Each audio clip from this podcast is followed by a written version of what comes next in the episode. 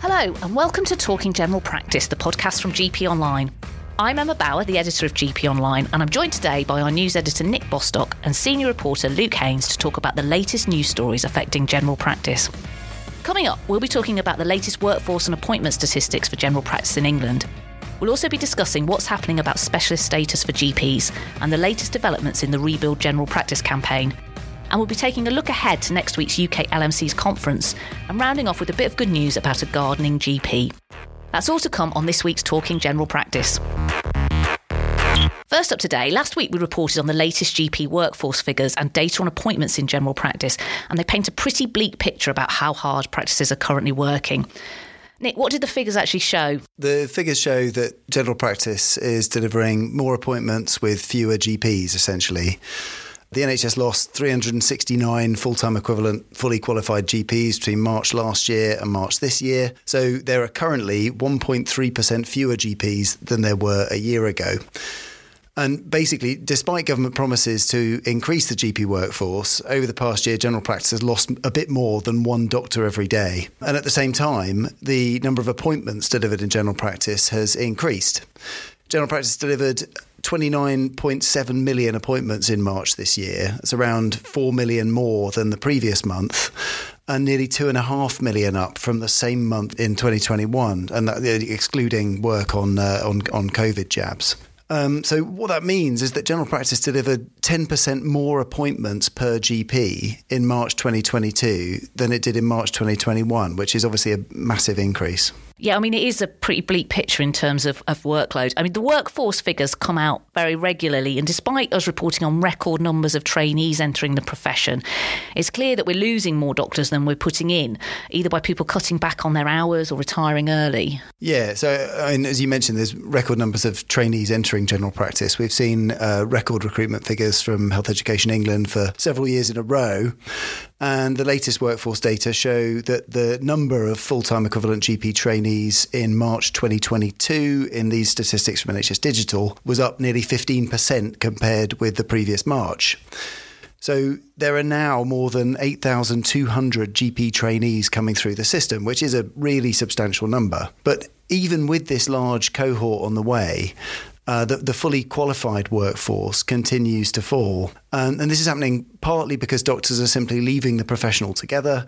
Um, the, the headcount number of fully qualified GPs, so that's the, the number of actual individuals working in general practice as opposed to the full time equivalent figure has fallen by nearly 650 over the past year. Uh, and, and, meanwhile, numbers of GPs working full time, which NHS Digital counts as 37 and a half hours a week or more, uh, are falling because more and more GPs say it simply isn't sustainable to work full time in general practice because of the intense pressure. Uh, and there's also no guarantee that all of the GP trainees coming through the system will choose to work in UK general practice, and no guarantee around how many hours they'll work if they do. So clearly, some of the information we're seeing around how intensity and heavy workload in general practice is affecting doctors, which Luke's going to talk about in a bit is likely to put even more doctors off. So it is a vicious circle. As, as the BMA's um, GP committee deputy chair, Dr. Kieran Sharrock, said this week, the latest figures show practice staff working at unsafe levels, going above and beyond to meet the needs of their patients, and it's not sustainable. So they're, they're calling on the government to work with the profession to put in place solutions to address these pressures. And that message desperately needs to get through soon. Yeah, I mean, it is. Uh, I think it's worth mentioning, isn't it, as well, though, when we talk about 37.5 hours a week, that's the kind of hours that GPs are contracted to work, so full time hours. But most people go well above those hours. And, and the number of GPs you speak to who maybe only work three days a week officially, but within those three days, they're doing the equivalent of full time work. So, yeah, those figures and, and the way people categorise full time, it, it's, it's kind of not really a true picture of what's going on. Yeah, that's absolutely right. Um, Luke, I was going to bring you in here because um, you spoke to Dr. Amy Small on last week's podcast about her involvement in the Rebuild General Practice campaign. Um, and that campaign is really aiming to highlight the many problems facing general practice. And one thing it's calling for is a massive recruitment drive to tackle some of those issues that Nick was talking about there. Um, the campaign is backed by funding from the GP Defence Fund and supported by the BMA. And, you know, it's looking at these challenges across the UK, not just in in England. Um, the campaign undertook a survey recently of GPs, and it really does show the strain they are under personally, doesn't it? So, the statistic from this that we particularly highlighted in our reporting was that more than four in five GPs have experienced work related anxiety, stress, or depression in the past year. So the survey found that 84% of around 1,300 GPs had experienced these symptoms in the last year um, due to what's happening at work, with Scottish GPs recording the highest levels. But um, in all honesty, there wasn't too much in it between GPs from other nations such as England and Wales over half of respondents said that working as a GP wasn't compatible with um, with a healthy family life, and um, a similar proportion said they wouldn't recommend general practice in 2022 as a career path to family and friends, which is quite sad to see, really. In fact, half of respondents said that they had seen GPs leave the profession in the past five years due to unmanageable workloads, um, while 48% said they'd seen GPs quit because of mental health or burnout issues. So all of this paints a pretty bleak picture and cements uh, what's been reported by GPs anecdotally in the media and on Twitter in the past year, with many exposing the pressures of working in general practice and the effects of this and, and what it's having on them and their mental health um, and overall health. It also shows um, just what that huge demand for care is doing to the profession and how clinicians are, are being, I guess, for, for want of a better phrase, running to the ground and looking towards the exit. Yeah, I mean, the survey also revealed a rather appalling statistic that one in four GPs knew of a colleague in their area who'd taken their own life due to work related pressures, didn't it? Yeah, so the survey found that just under a quarter of GPs know a colleague in their area who's died by suicide um, because of work related stress, which is the crucial bit to um, highlight there. Um, it, it's because of work. Obviously, that's too high a number. Um, any number above zero really would be, but I think that the stat goes to show just how widely pressures are being felt by primary primary care staff and how um, how stresses don't just disappear the minute you leave the surgery; they stay with you and affect your personal life and happiness too. So it's vitally important that campaigns like the Rebuild General Practice one and others keep banging the drum around pressures on staff and highlighting well-being issues. Obviously, the most important thing that needs to be done to address the crisis in general practice is to recruit more GPs, retain more GPs, and recruit other members of the multidisciplinary team to work in primary care. Um, the Rebuild General Practice campaign is really trying to frame this as much about patient safety as well as the doctor's well-being aspect that you've been talking about there. And the government claims it's committed to recruiting more doctors, and, and, it was an election pledge at the last election. But as the stats that Nick discussed earlier shows, they're not really doing very well at it at all. Um, and then last week, we also saw that MPs voted down a proposed amendment to the Health and Care Bill at its final reading that would have um, seen stronger workforce planning enforced in the NHS. The amendment would have required the Health and Social Care Secretary to provide an assessment every two years on the current and future workforce needs for the NHS in England. Luke, who was backing that amendment and what's the reaction been to it being rejected? Yeah, so I'll do this in two parts, sort of a before and then a then an after. So the amendment had wide backing from healthcare professionals and healthcare leaders, specifically from um, general practice. So the RCGP placed its support behind the amendment from the beginning, and the college's chair, uh, Professor Martin Marshall, was particularly vocal on the subject. Um, in March, he described the bill as a crucial window of opportunity to address one of the key causes of pressure on GPs um, by tackling historic uh, poor workforce planning. The BMA had also backed the amendment, which, um, with its deputy chair, Dr. David Wrigley, making pretty much exactly the same point as um, Professor Marshall. More than 1,000 GPs wrote to their MP to support the amendment, while former Health um, and Social Care Secretary Jeremy Hunt backed the amendment. Um, and it was actually a proposal by Mr. Hunt um, that inspired the, the appeal.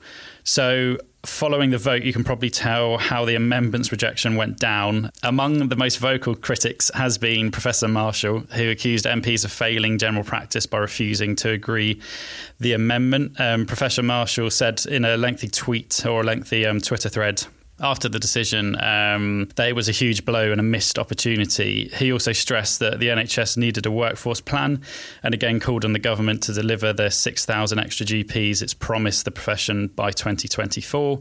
Um, Dr. Wrigley also responded on behalf of the BMA. Um, he said that he was utterly dismayed at the vote, adding that the bill, which has now been granted royal assent, fails to uh, address the huge shortfall of staff. He also questions how seriously the government is taking taking the staffing issue and said it um, that it was impossible to plan for the future without these regular assessments. So overall, and just to sum up really quickly, um, I would say that there's a feeling here that the government has dropped a huge clangor by failing to implement this amendment, and I think people feel that it almost gives them a bit of a get out of jail free card because they can't be held accountable to specific targets to improve the current workforce woes that we're seeing.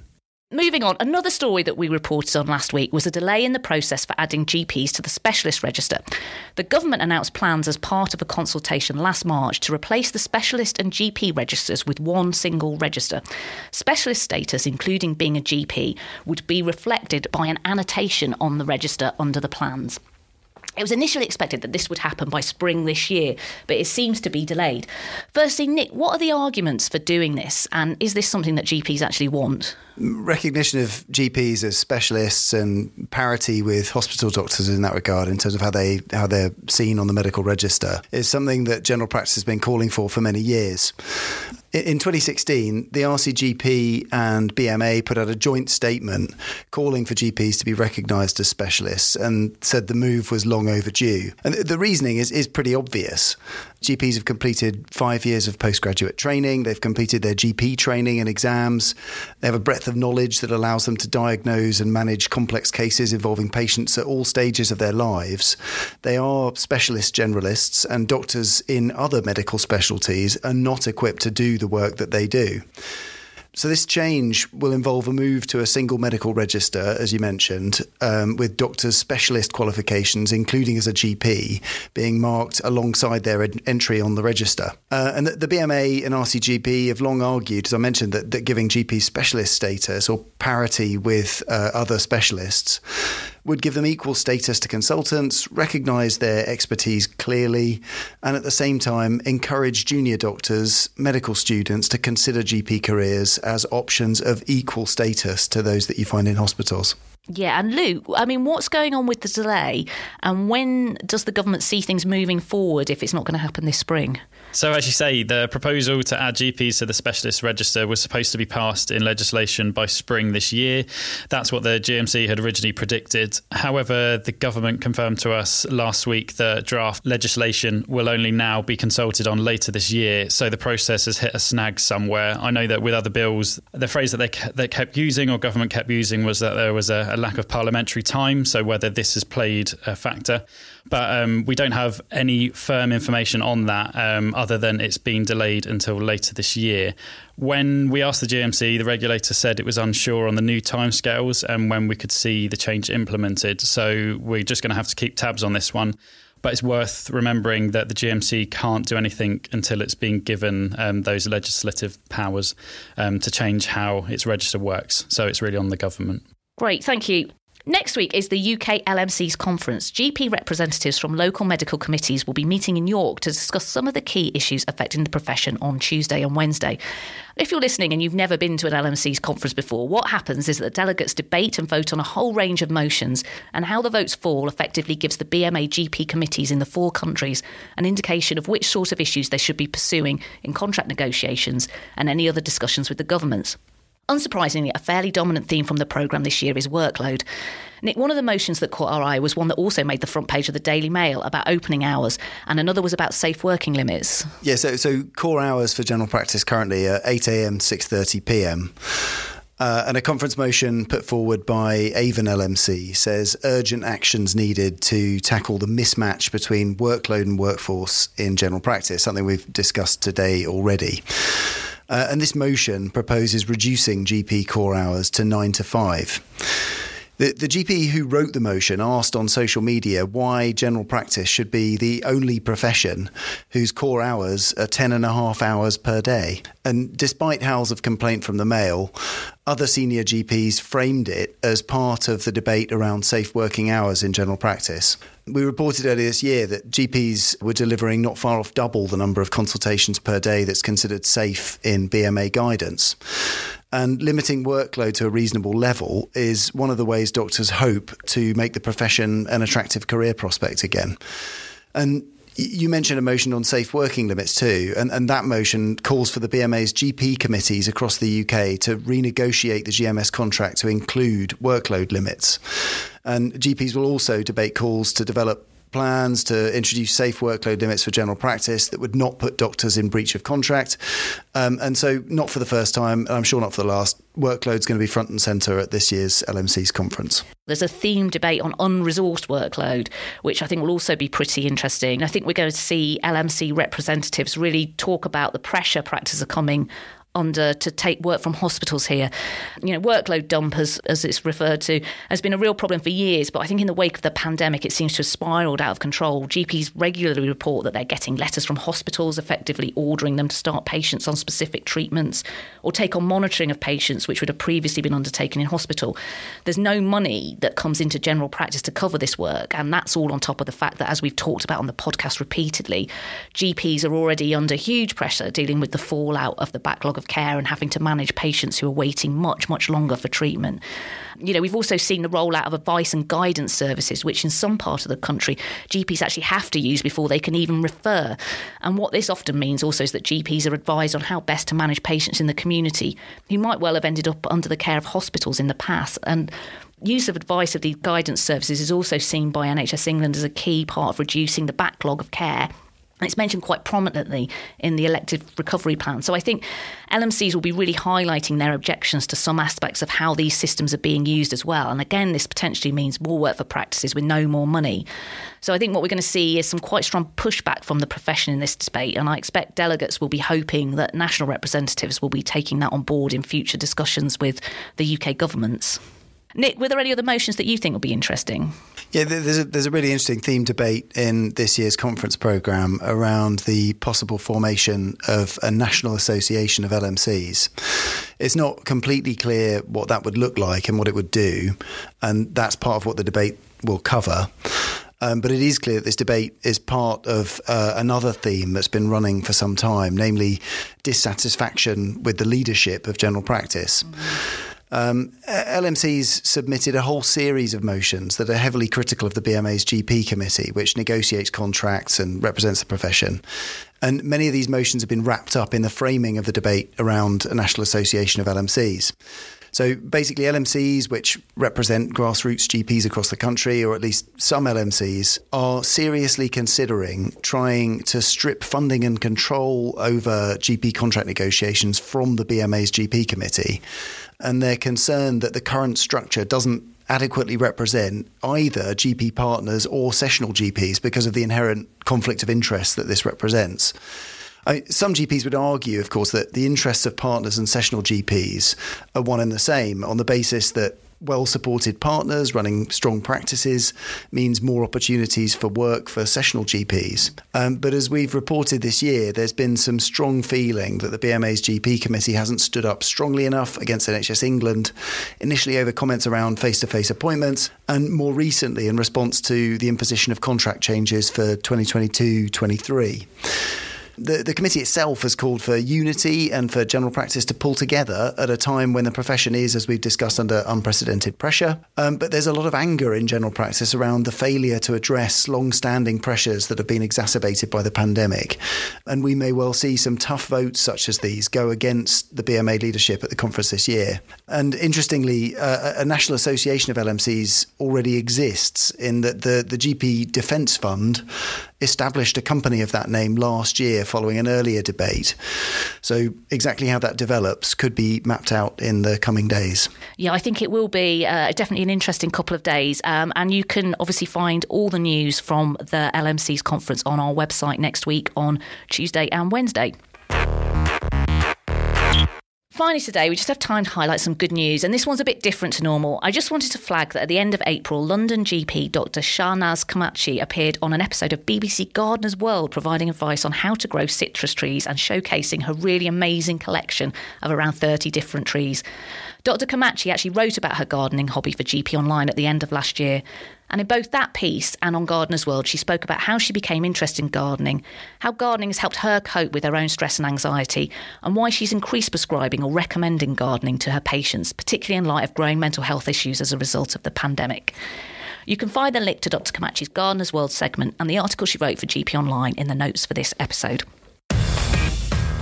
Well, that's it for this week. Thanks for listening, and thanks to Nick and Luke. I'm back next week when I'll be speaking to Dr. Tommy Perkins and Dr. Ed Cantello, two GPs who set up the company Medics Money to help educate doctors about finance and ensure they had access to reliable financial information. As well as explaining how their careers took this interesting turn, they've also got some practical advice for GPs on what to think about with their finances at different stages of their careers.